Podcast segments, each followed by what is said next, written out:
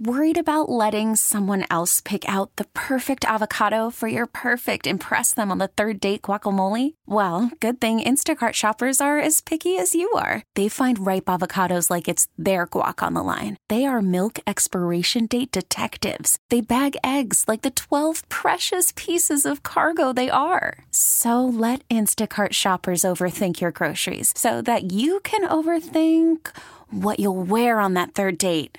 Download the Instacart app to get free delivery on your first three orders while supplies last. Minimum $10 per order, additional term supply. Local people, local stories. From KYW News Radio, this is the All Local. From the Delaware Valley Honda Studios, get a deal you'll like on a Honda you'll love. I'm KYW News Radio's Vic Raghupathi, and here's what's happening. Philadelphia City Councilman Mike Driscoll plans to introduce a bill at Thursday's council meeting that would outlaw devices that flip vehicle license plates to evade tolls and elude police. KYW City Hall Bureau Chief Pat Loeb reports. License plate flippers can be purchased online for about $200 and once installed can hide a car's tag with the push of a button, thwarting police investigations and toll booths. Retailers call them James Bond devices, which Councilman Driscoll finds ludicrous. 007 devices that belong in James Bond movies, you know, not on the streets of Philadelphia. So his bill proposes to outlaw them on the streets of Philadelphia. Violators would pay a $2,000 fine. Driscoll says enforcement would probably rely on the vehicle being stopped for some other reason, but he'll leave it up to police to decide how to do it. I just want to give them one more tool in their toolbox. Also today, Councilmember Rue Landau plans to introduce a bill to make sure that low-income taxpayers know free tax prep is available to them. Among other things, the bill would require for profit tax prep companies to have clients sign a disclosure statement informing them they can get the service elsewhere for no charge. Pat Loeb, KYW News Radio 1039 FM. Philadelphia Mayor Cherelle Parker has taken the unusual step of hiring an outside accounting firm to perform a forensic audit on the Office of Homeless Services. The office has overspent its budget for the last four years since the pandemic. It has also failed to reimburse some of the agencies it contracts with. The city's inspector general was assigned to investigate the office in December. The mayor said in a news release some of the findings have been of grave concern. Parker said she's hired the firm of Horsey, Buckner, and Heffler to perform the audit. Normally, the city controller is charged with auditing city departments, but Parker says the outside audit will be shared with the controller when it's completed. For the second time, the SEPTA board is postponing a vote on a comprehensive overhaul of its bus routes.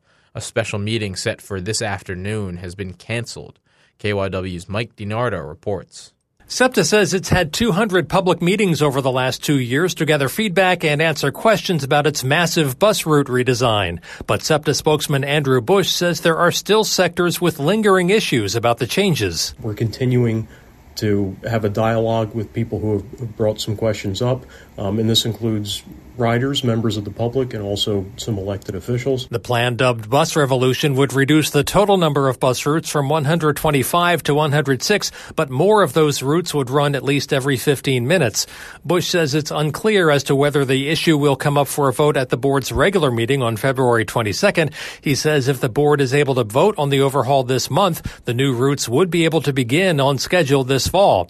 Otherwise, he says the launch may have to be delayed into later this year or in 2025.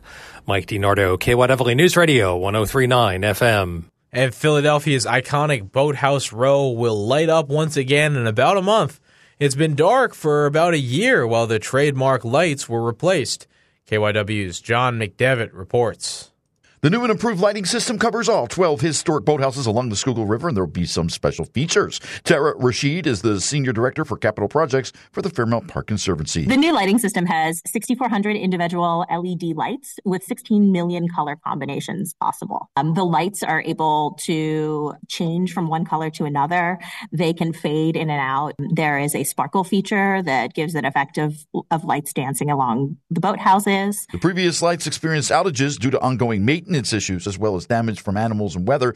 Fairmount Park Conservancy partnered with Philadelphia Parks and Rec to get the lights replaced with the upgraded technology. Overall cost for the improvements was $2.1 million, and that was funded by the Joanna McNeil Trust um, together with Parks and Recreation. The official Boathouse Row relighting ceremony will take place on Thursday, March 7th from 6 to 8 p.m. along MLK Drive at the Fish Ladder, directly across the river from Boathouse Row. John McDevitt, KYW News Radio 1039 FM. That's the All Local. I'm Vic Raghupathi. Listen live anytime on the Audacy app and on your smart speaker. Just say play KYW News Radio.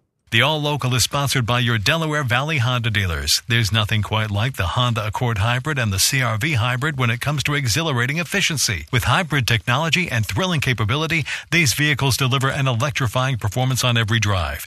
Redefine your driving experience with Honda. Contact your local Honda dealer today about the Honda Accord Hybrid and the CRV Hybrid.